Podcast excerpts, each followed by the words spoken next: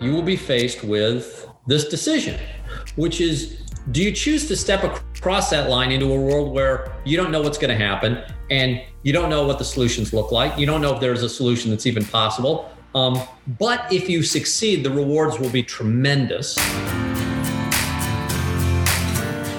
For the Millennial Way Show, I am Ismael Trevino. Welcome to a new podcast episode. Our next guest is a serial entrepreneur, an inventor, a philanthropist, an artist, an author of The Innovation Stack, building an unbeatable business, one crazy idea at a time.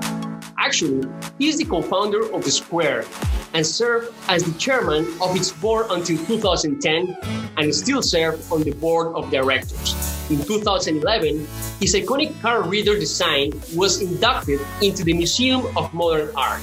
Our next guest also founded Invisibly, an ambitious project to rewire the economics of online content. In two thousand sixteen, he's a deputy chair of the Saint Louis Federal Reserve. It's a pleasure and an honor to have Jim McKelvey on our show today. Jim, thank you very much for being on the Millennial Way Show. Thank you, Ismael. It's a pleasure and an honor. Jim, uh, before we go and before we dive deep into your book, I would like to know, um, where are you right now and how can you define your experience during this month of pandemic? So I'm in uh, my office in Saint Louis, Missouri. Um, the only other person who's come into the office today was the cleaning lady. Uh, her name is Felicia, and her son just died of COVID. So it's a it's a pretty sad day here. Um, uh, and, you know, the U S is having a lot of problems with this pandemic, uh, largely because I think people have stopped communicating about what, you know, you know what science is. And, um, yeah, it's been it's been kind of a rough week uh, for me. Um, but, uh, yeah, I'm in my office in Saint Louis, Missouri. Wow, wow, my, well, my condolences uh, for, for, for your team, for what happened. And, and of course, this is a this is a serious situation that not everybody is taking actually that serious. So so uh, we really send you a, a message of support. Um, and, and let's move, moving on, Jim, a little bit about, well, the reason of today's uh, interview and having the, such opportunity to have you today with with our audience, not only in the U S, but in Latin America and all different countries in the region that are watching you right now. Um, I would like to go a little bit into in your story before, before your book. Uh, how a glassblower and a massage registered therapist, I'm talking about Jack Dorsey, C E O of Twitter, came up with the idea of Square and, and built an empire of, of two, three people at the very beginning to uh, more than three thousand people worldwide, which is Square today. Yes, so we have over three thousand employees. Um, what we did uh, was we discovered a problem that had not been solved before. And I don't think at the time we appreciated how unique the Square solution was. But when we began, we were just trying to build a product um, that I wanted personally. And it turns out, as a small business person, uh, I was like millions of others. Of course, there was no way of knowing that millions of people would want this product because there was no product for them. So there, you know, I, I guess I get into this in the book, and that is this idea that if you're going to build something truly new, uh, you don't get to do market studies in advance. You can't study a market that hasn't been created yet. Let's talk about your book, The Innovation Stack. Um, what is exactly an innovation stack? So an innovation stack is a term I coined to explain a phenomenon that happened at Square. So when my company was still a startup, this was back in twenty fourteen, Amazon attacked us. And when they did that, um, we were pretty sure that we were going to be like all the other companies that Amazon attacked, and we were just going to die. Um, now, not to say that we gave up, but if you looked at the history of startups that have been attacked by Amazon, when Amazon copies your product and then they undercut your price, um, in every case that we'd found, the company had disappeared. And so we were very nervous. But what happened in Square's case was uh, we fought Amazon for about a year. And then Amazon gave up. Amazon got out of the business. As a matter of fact, when they gave it, when they got out of the business, they mailed um, one of our little Square readers here I have one on me. Usually carry one. Yeah. But they mailed one of these little guys to um, all of their soon-to-be former customers. And what happened was so amazing that I had to answer the question, why? Because I wasn't willing to just say, oh, we got lucky, or, you know, that we did anything, because we actually didn't do anything differently. Like, we didn't have some strategy that used against Amazon. We basically ignored them and just kept doing what we'd always been doing. We didn't match their price. We didn't, we didn't vary really at all. And so to beat Amazon this way, I thought, well, there must be something else at work. So that set me on a two-year quest to study other companies that, you know, throughout history have had similar situations, that is startups that had been attacked by much bigger companies and had survived. And what I found was that this has actually happened fairly frequently throughout history, and that when it happens, there's this thing called an innovation stack, which is at the core of these companies. And the way one builds an innovation stack uh, is, I think, fundamentally different from the way most companies work. And so when I saw this, I uh, I got very excited, and then I got a little nervous because most of my research had been um, through history. So I've been doing a lot of uh, you know reading of old manuscripts, and I studied companies you know hundreds of years back, and um, most of the people that I was studying had long since died. Um, and when I was writing the book, the there were. two people who were still alive, the founder of IKEA and the founder of Southwest Airlines. Um, uh, Comprad, who founded IKEA, died as I was writing the book, but Herb Kelleher was still alive. So I went down and I met with Herb, who in my world is a legend. I mean, he he ran the most successful company in the United States for a solid decade. Southwest Airlines, for basically the time I was right out of college, was was the premier, not just the premier airline, but it was the premier company in, in the United States as far as, you know, the appreciation of its stock price. And so I went to Herb with all my research and I said, Herb, I think what happened to us at Square is the same thing that happened to you at Southwest Airlines. Do you see the parallels? And so Herb basically looked at my research and he said, he got very excited. He said, well, you've got to share this. He's like, you can't just sit on this thing you've got. You must, how are you going to share it with the world? And my um, my response was the book. So, uh, so in short, an innovation stack is this thing that gets created when you're not copying and when you can't copy, and it's how you solve a problem uh, if you don't have somebody who solved it before you.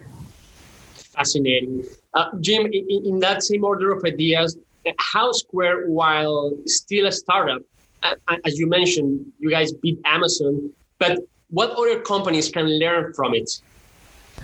Well, uh, it, it's a very fundamental thing. And I talk about this a lot in the book. It's sort of the central idea of the book.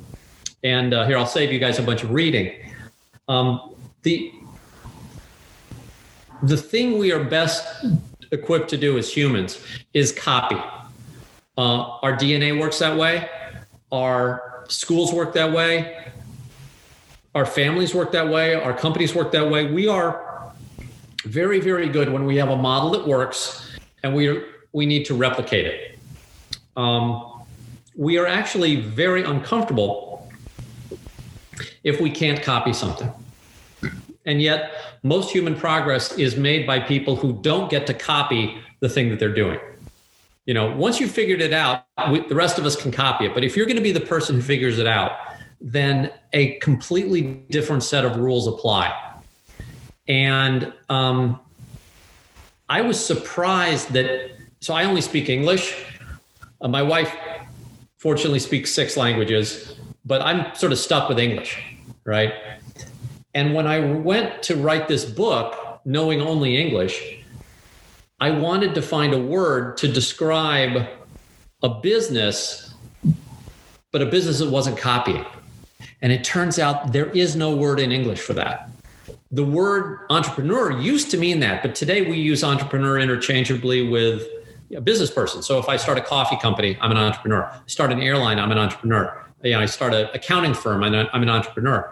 Um, but that doesn't differentiate the entrepreneur from the business person because they're interchangeable. Turns out, however, that the reason we have the word entrepreneur, which is, by the way, a terrible word. I mean, it's really long. It's hard to spell. It, you know, I, I was, yeah, it's terrible, terrible word. But the reason we needed this terrible word is that one hundred years ago, um, the economist Joseph Schumpeter was trying to explain this different type of behavior that um, entrepreneurs exhibited, and he needed a word to describe them. So that's how we got the word. But then, unfortunately, through just sort of misuse, we've lost it. And I guess this is sort of the reason I wrote the book is because, look, I wanted to discuss what it's like to do things differently. But when I actually tried to do that, honestly, I didn't even have the language to do it. Like I have, if you read the book, like I, I start the first chapter and I say, look, we need to resurrect the ancient use of this word because like without its historical definition, I can't even finish this writing. So it's, It's this thing that we never talk about, um, not because I don't think it's important, but because it's so foreign to us that we've we've lost the ability to talk about it, at least in English. I mean, you probably speak other languages, and hopefully they, you got you have a word to differentiate. Uh, I know they do in Sweden, um, but where I've come from, businessmen and entrepreneurs are the same thing. Yeah, well, actually, in Spanish, it's different. And it's, we, we have the emprendedor, very different, which is entrepreneur, and, and empresario, which is which is different for the businessman. But yeah, yeah, that's correct. We have we have we separate the, the word, and it's very it's very interesting what you're uh, saying, Jim, because you mentioned copying, and in the entrepreneurial world, um, that's another topic that that I understand is also in your book. That it says that. Why copying is a great place to start, but won't help you achieve transformational change. Yes. So this is one of the central themes of the book. And that is, look, I'm not saying that copying is bad. Uh, as a matter of fact, I mean, I'm in my office right now and I'm looking around and like everything in this room is a copy of something else. I mean, even the trees that made my desk and the chair that I'm sitting in and me, like I'm just copying my, I'm a copy of my parents, you know, um, I, it, literally everything in my environment here is not original. Everything you can, you know, I'm sitting on a chair. There've been chairs for millions of years. You know, there's a wall, you know, humans have put up walls. Even, there's nothing original about this wall or the paint or the way it's constructed. Um, it's just, we figured out how to put up a wall, you know? And uh, the guy who figured out how to put up the wall had a lot of people copy him. And so now we have walls. So um, copying is a great way to solve a problem that's already been solved. And in your life, most of the things that you will find are problems that others have solved. So you go out to YouTube or you take a course or you go to school or you, you know, you can somehow learn how to do that. Great. But what if we forget all the solved problems and only look at the world of problems that have not been solved? And then what, you know, what are your tools? And the answer is, unfortunately, you don't know how to behave in that world. You don't know when to do what. And I, I made so many mistakes for so many years applying the tools of business to the world of entrepreneurs. In other words, I would do the things that my friends were doing who were running successful businesses. And I would take those same tools and I would apply them to my circumstances and they wouldn't work. Um, or sometimes even worse, I'd take things that worked in the entrepreneurial world and I would bring them back into businesses that I owned and I'd blow them up too. So it's really funny because there's, there's, it's almost like two sets of rules and one set we've never discussed. So that's what my book's about. And you also mentioned something about the difference between um, an, an, an entrepreneur and entrepreneurial skills.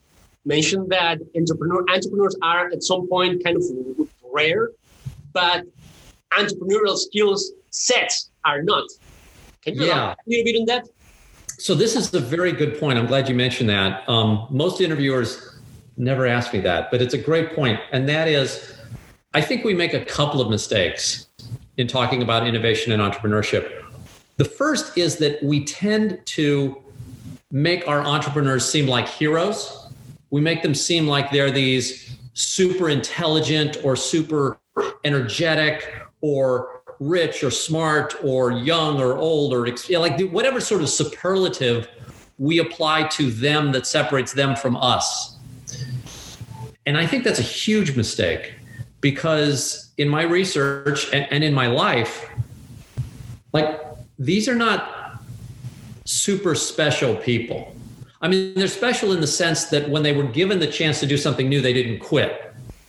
But with the exception of that, they didn't have any sort of superhero powers. And unfortunately, it's very easy once you've been successful and they hand you the microphone and say, well, you know, you're worth billions of dollars and your companies are super successful. You know, you tend to tell your hero story. Oh, I did this and I'm great. And, you know, like all that crap. Um, at least according to my research, that's not how it goes. Most of the people that I've seen who are incredibly successful, they don't have different qualities. What they have is they have a they had a different path. They they ended up usually accidentally on an entrepreneurial path. And when I say accidentally, I mean that they were trying to copy something that worked, but they couldn't for some weird reason. And because they were prevented from copying, they had to invent these tools that the entrepreneur uses. And I think it's a little bit easier to use those tools if you kind of know that they're required. But in fact, none of the people who I studied had my book. So, uh, and I didn't have my book when I was writing. As a matter of fact, I didn't even sort of figure out what had happened to me until, you know, two years after it happened. Um, so I don't like the hero story. And I don't like the idea that, you know, we put these people on pedestals. I would much rather tell the average person, look, if you're, if you're sort of a normally wired human, you know, deep, deep down in your behavior set is this instinct to survive. And when your survival instinct kicks in, that's actually very similar to the behavior you will need uh, when you're building new things and innovating. And when you're talking about these uh, survival skills, it, it comes to my mind uh, concepts like, for example, I don't know, discipline, uh, commitment, patience, uh, work, uh, work hard, work, work smart.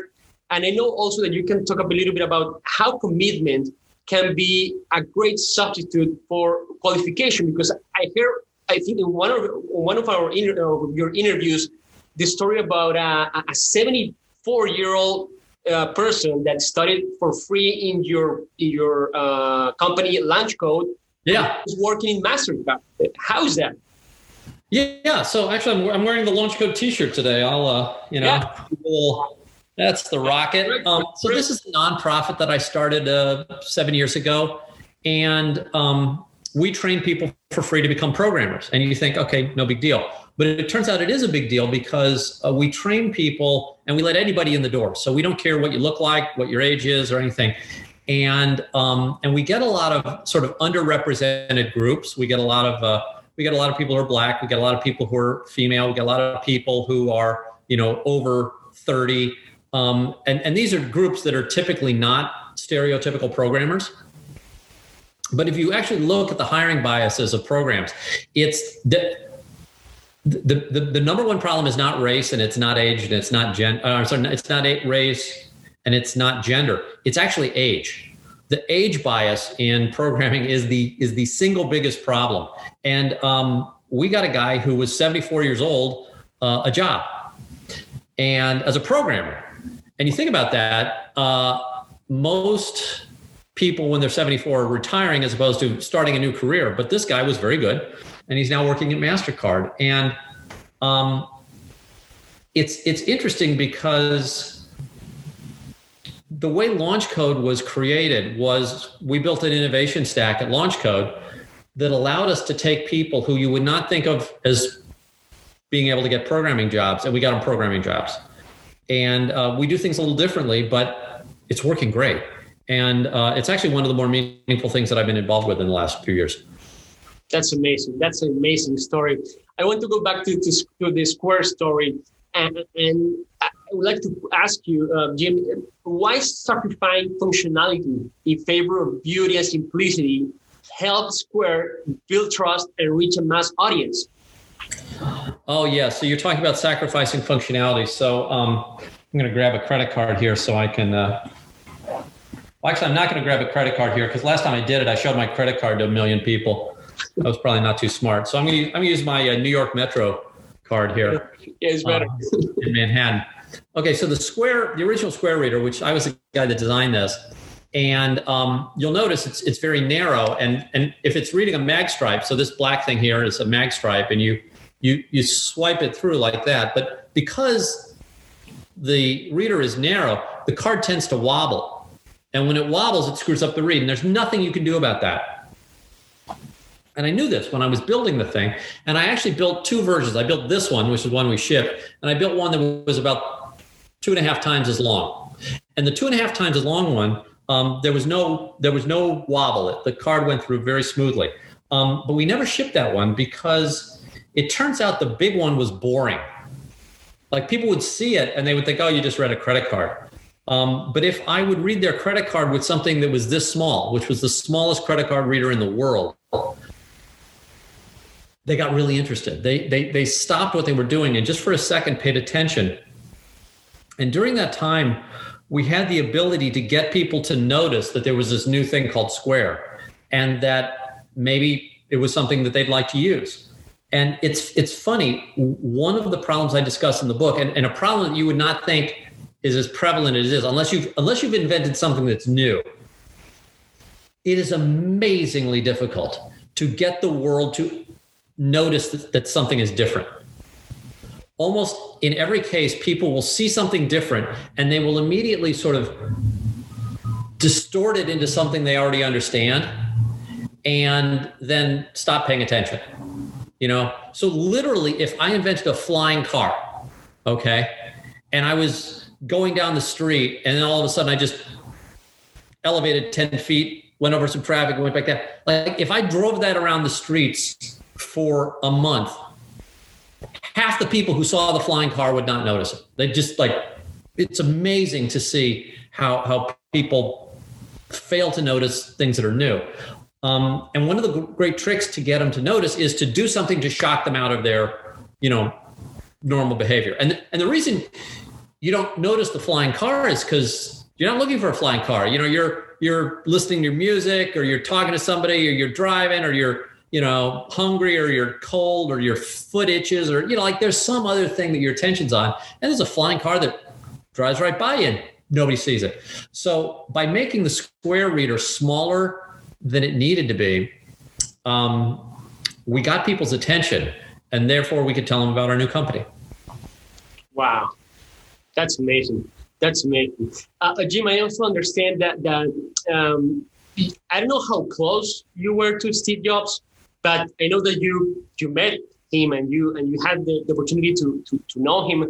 Um, what can you tell us a little bit about about, about how you, how you can define uh, the Steve Jobs that you met or that you knew? So it was funny because um, one of the things we were doing, we were um, connecting our Square Reader uh, not through the dock connector, but through the microphone port. So it plugged in there. And this was a total violation of everything that Apple wanted to do with the iPhones. Remember, this was this was the iPhone two. This was back, Steve Jobs was still really in charge of the company, although he was very ill. And we were really um, sort of violating his device uh, and the rules. And the result of this was we we were afraid that Apple was going to kick us out of the ecosystem. And if Apple, if Apple kicked us out, we were dead. Like if Apple banned us from the iTunes store or anything, like Square wouldn't be here today. So um, what happened was um, our plan was to basically show Steve the product and then hope that he liked it. And if Steve liked it, you know, he would keep the rest of Apple's lawyers away, you know. Uh, and that's actually not what happened. What happened was... Um, Uh, we got a meeting with Steve and I was very nervous because I'm the guy that has to build the hardware. So Jack was doing software. I was doing the hardware. So, um, and, and if you know anything about Steve Jobs, he was a design fanatic. And, and like when, you know, when Bill Gates showed him like the original Microsoft Zune, Jobs wouldn't touch it. He was like, oh, that's too ugly for me to even touch, you know? And and here I got to put a piece of hardware in this guy's hands, and I was freaked out. So um, I believe in copying, and I believe in copying great people. So I thought, oh, well, I'll just copy Steve. Like, so I went into the Apple store and I started looking around at all the stuff that Apple was selling, and it was all made out of aluminum, but you know, computers and the monitors. And I was like, oh, okay, Steve likes aluminum, right? So I thought I'd make something out of aluminum. And I made uh, the original Square Reader out of a block of solid aluminum, and uh, got it working. And then uh, I handed it to Jack to do the test, because uh, Jack was the one who was going to fly out and meet with Steve. Um, and, uh, you know, I handed it to Jack, and I, you know, I was like, here, look, works perfectly. And then Jack took it and he tried it, and it didn't work. He gave it back to me, and I was like, no, no, look, it it's, it works great, you know? And then I handed it back to Jack, and Jack would, no, it doesn't work, Jim. And we, we went back and forth like this. What turned out happening, because the, the, the reader would rotate in the microphone port. Oh.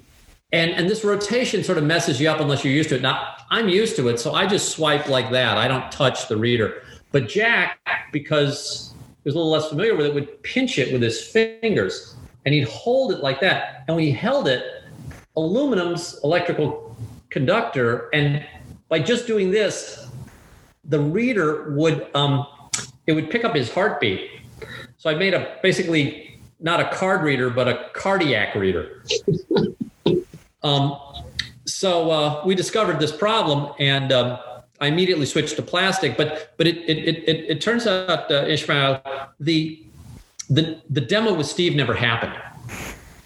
Um, we ended up, we were scheduled for it, and then Steve got it got ill. He he was basically dying, and um, we uh, we never got to meet with Steve. Um, neither Jack nor I ever met him. Um, we we were prepared to, and he was prepared to, and the whole thing got canceled. Um, but but it was interesting, because I think that still may have saved us, because the Apple management was very aware of everyone that Steve was taking meetings with, because he wasn't taking many meetings. So if Steve met with you, that meant there was something important about your company.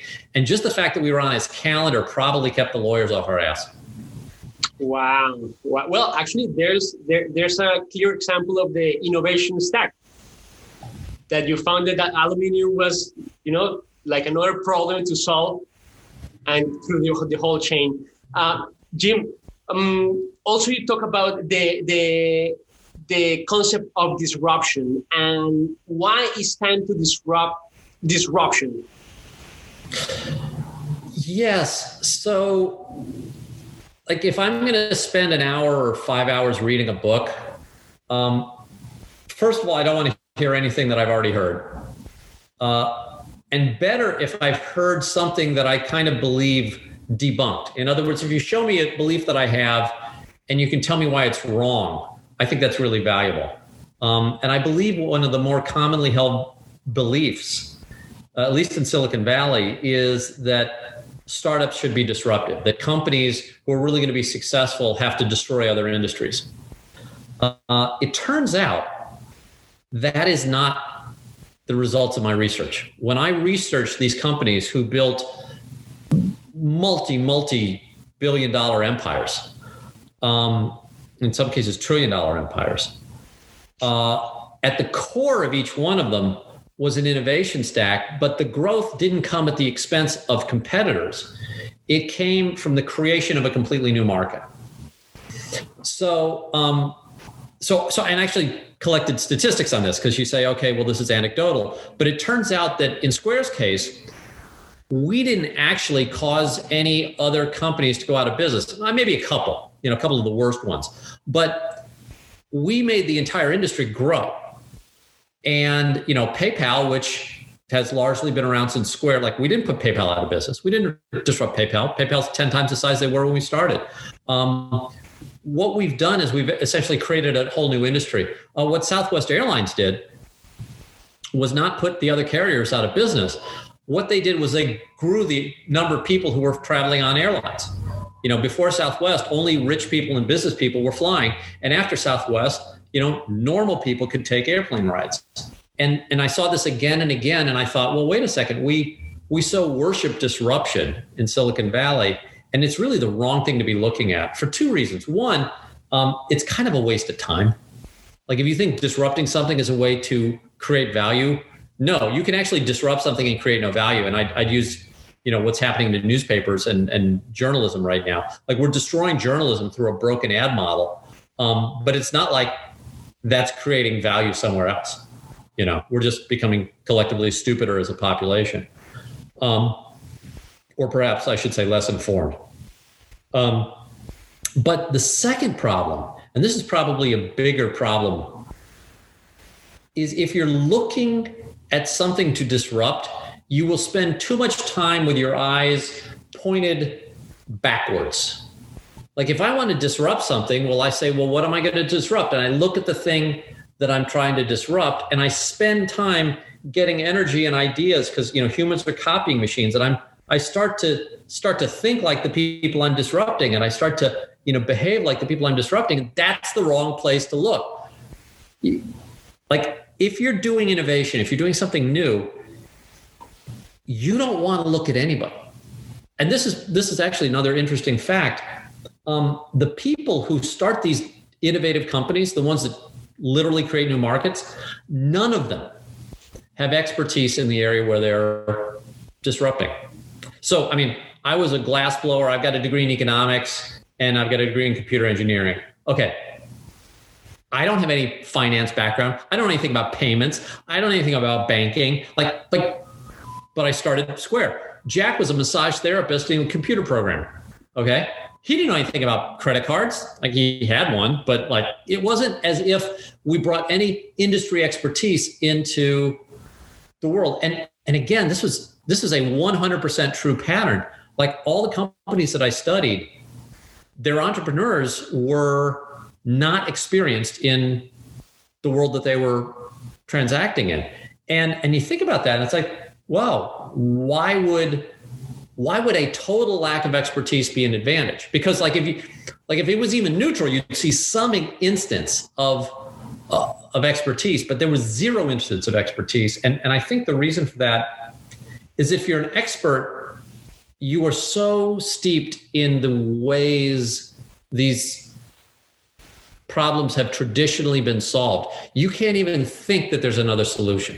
And a lot of the stuff we did at Square flat out was illegal, like in the beginning. Like we broke some laws and we we did a lot of stuff that they just said, well, you can't do that, you can't do that. But it wasn't, these were, of course we could do it. We just had to get the laws changed, or we had to get, you know, somebody to approve something. But I think if we'd been two in the business, we wouldn't have had that advantage. And um, and, and this is, and this is one of those things where I say, look, if you if you if you want to copy, become an expert. Okay, if you want to innovate, just go. That's amazing. That's amazing, Jim. Last question before we we let you go, and we really really appreciate your time. Uh, what would be your best advice for the new generations of entrepreneurs that are watching you right now uh, that might help them to succeed?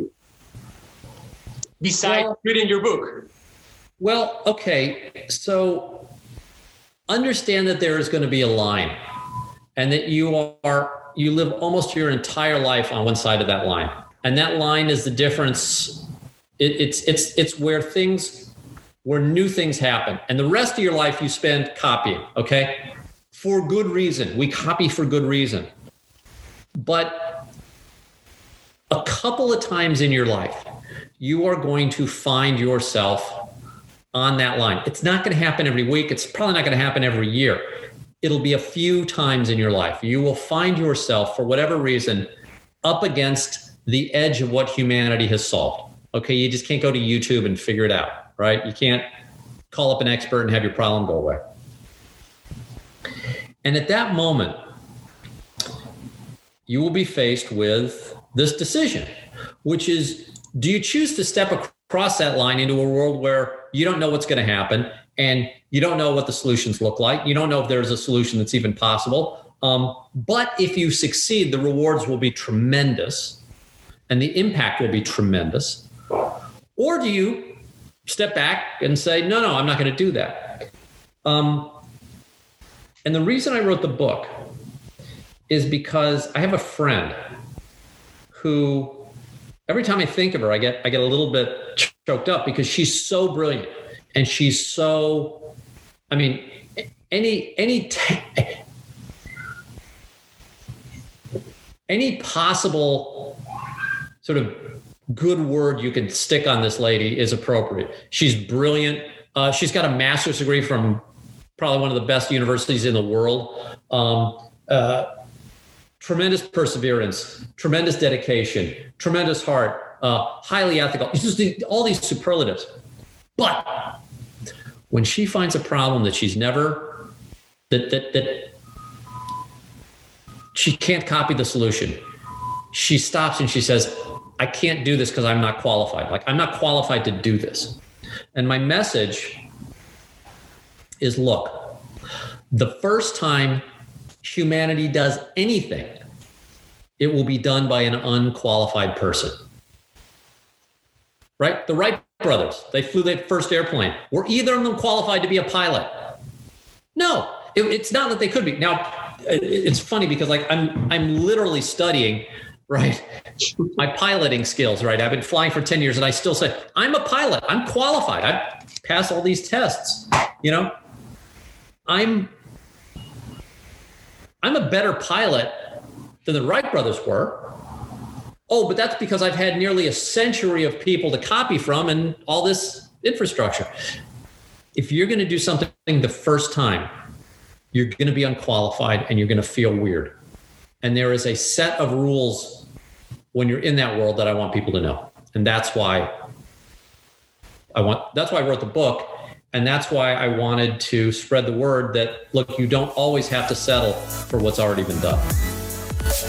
Jim McKelvey, co-founder of Square, serial entrepreneur, inventor, philanthropist, artist, and author of The Innovation Stack. Thank you. Thank you very much for being today on The Millennial Way Show. We really appreciate it. Ismael, what a pleasure. Thanks again. Have a good one. Thank you. You too. Bye-bye. This episode of The Millennial Way Show was brought to you by Unify Miami. This interview, you can find it in all our digital platforms, in Facebook, Twitter, Instagram, SoundCloud, and also now in Spotify. And remember, The Millennial Way Show, empowering the new generations.